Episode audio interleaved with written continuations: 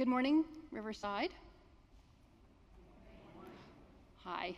Thank you so much for having me. My name is Sandra Hedrick, and I am on the staff of the Presbytery of St. Augustine and um, greet you from our 54 churches from here down to Ocala and up to Fernandina and across to Perry.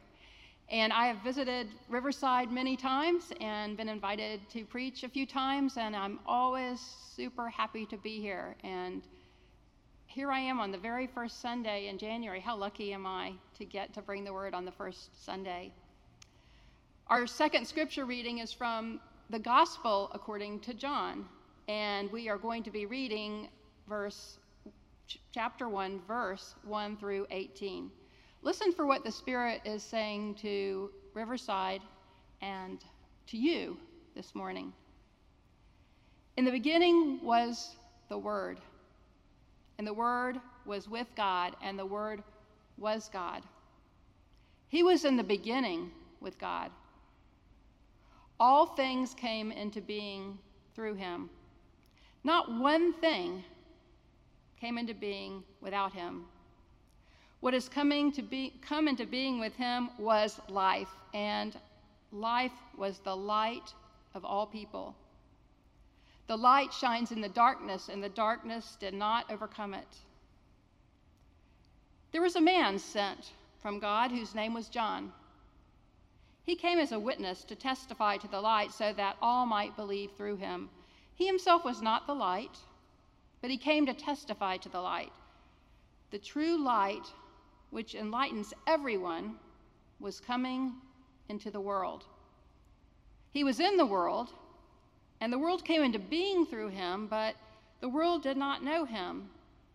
He came to what was his own, and his own people did not accept him.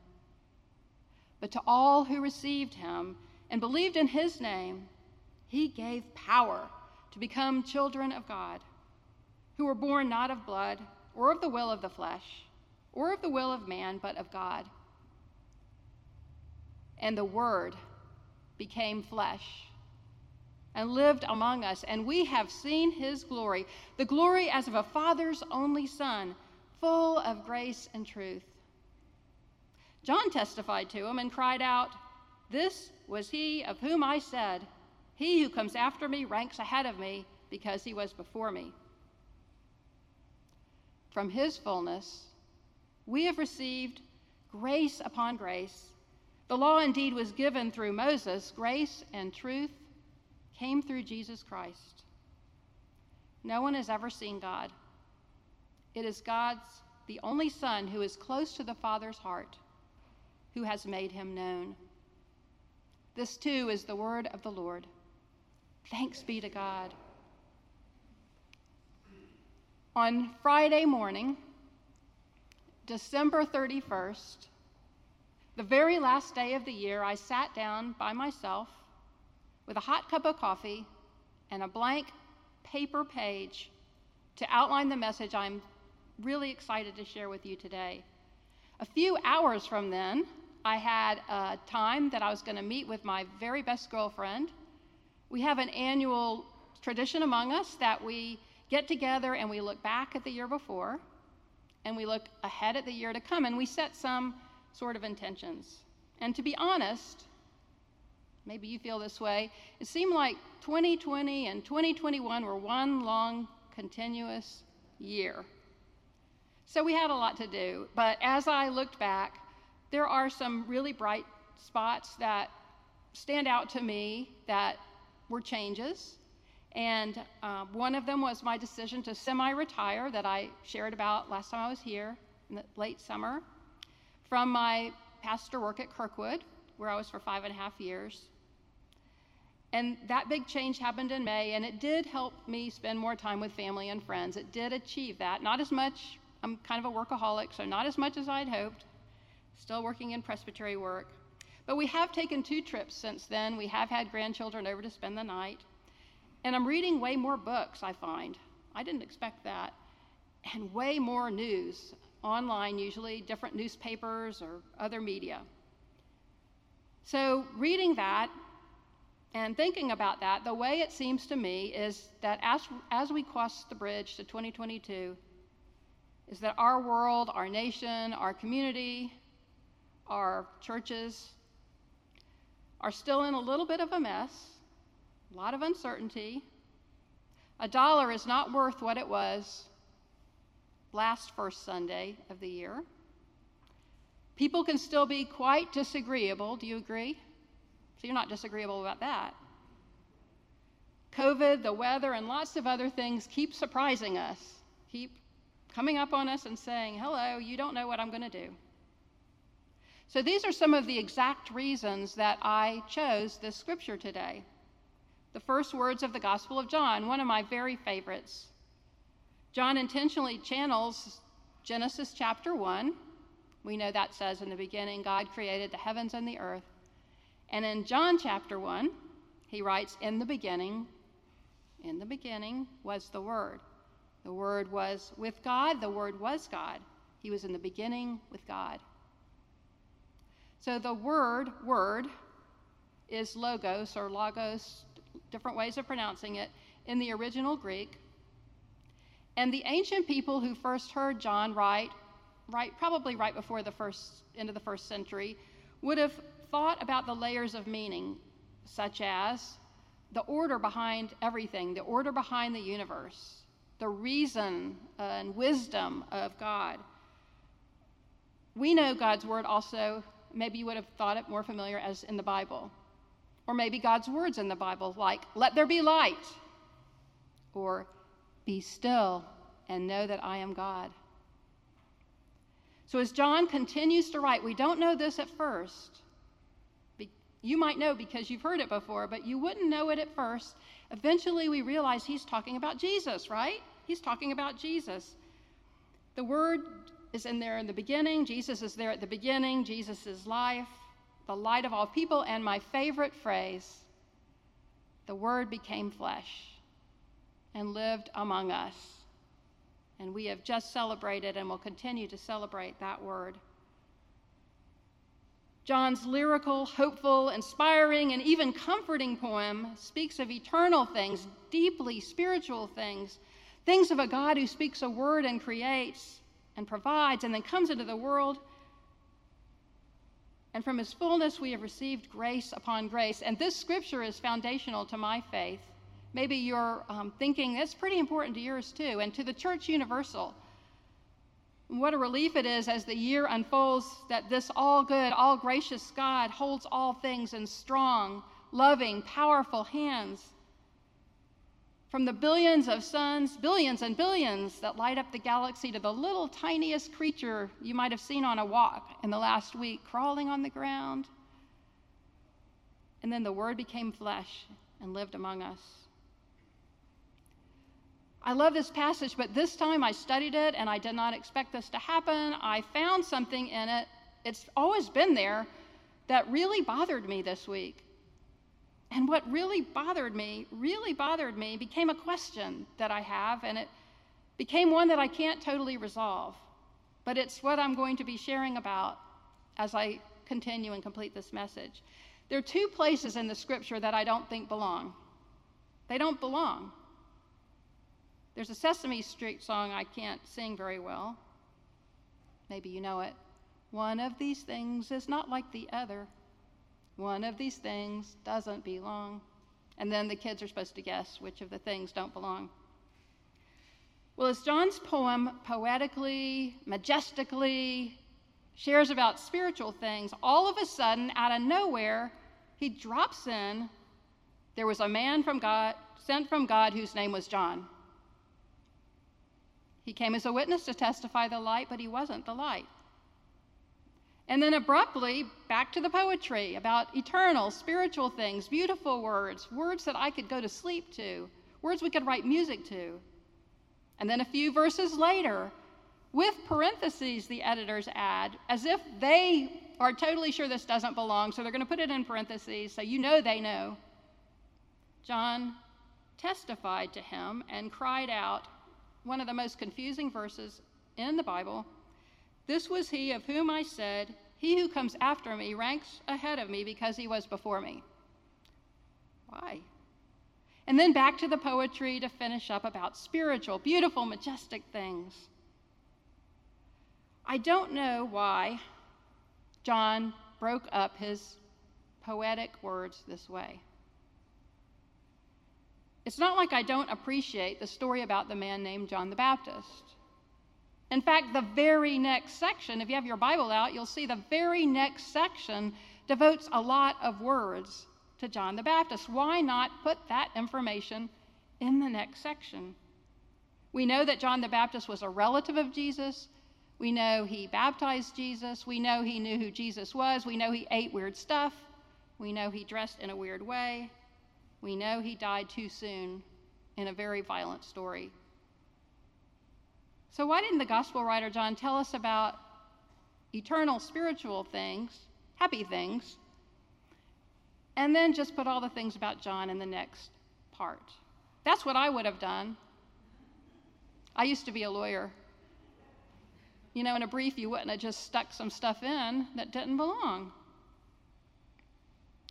Well, as I wondered and prayed this week of why was it written this way, and I sat down to organize my thoughts. I had some, a few humble insights I want to share. The first is that even though John, the gospel writer, interrupted his flow with the man John, maybe human beings, even eccentric and annoying ones, are not an interruption. Genesis tells us within a few days of God saying, Let there be light, God made people. God created humankind in God's own image. God blessed us and called us good.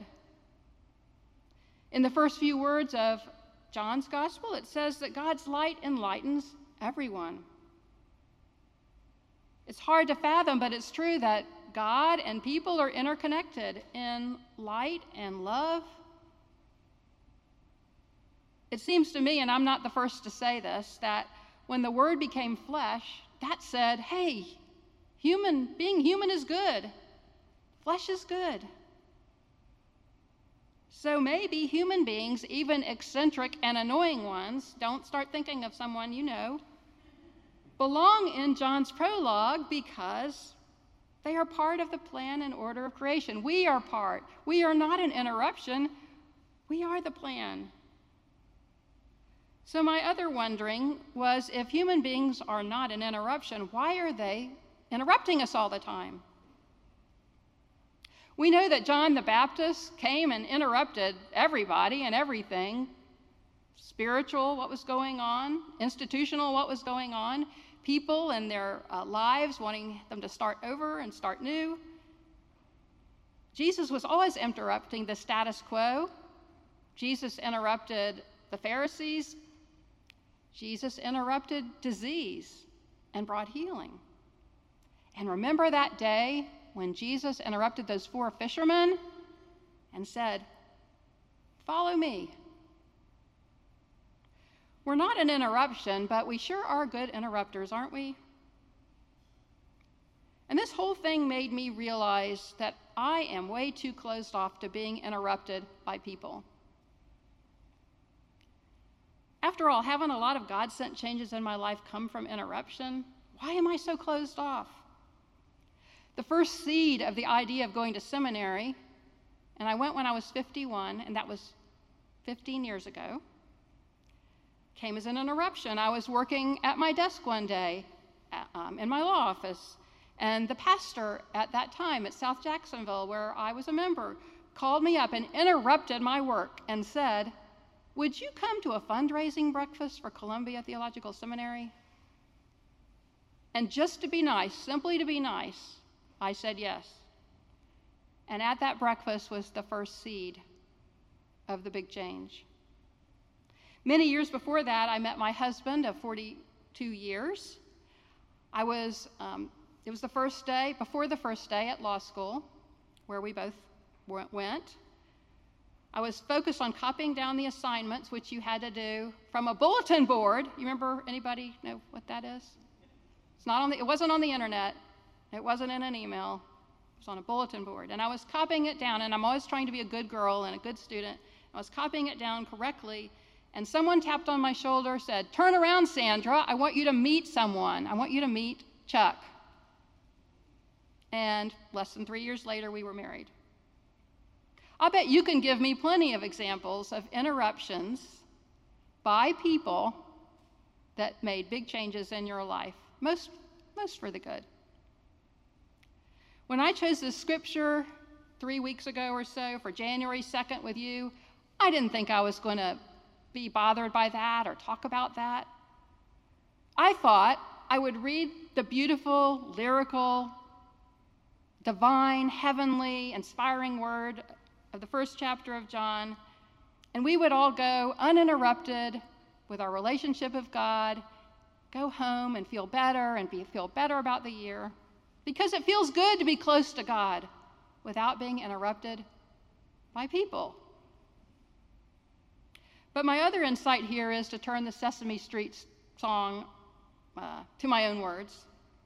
One of these things is not like the other, but both things actually do belong God and people. And I underlined that. In 1 John 4:20 it says, "Those who do not love a brother and sister whom they have seen, how can they love God whom they have not seen?" Jesus taught and showed us how to love God and people at the exact same time. This spiritual principle is so hard to follow all the time, and certainly for me, that Jesus had to scold his disciples for scolding moms and dads for bringing their children to see Jesus. Remember that? So I want to finish my testimony this morning by sharing how this um, message preparation figured into my meeting with my best friend later that day.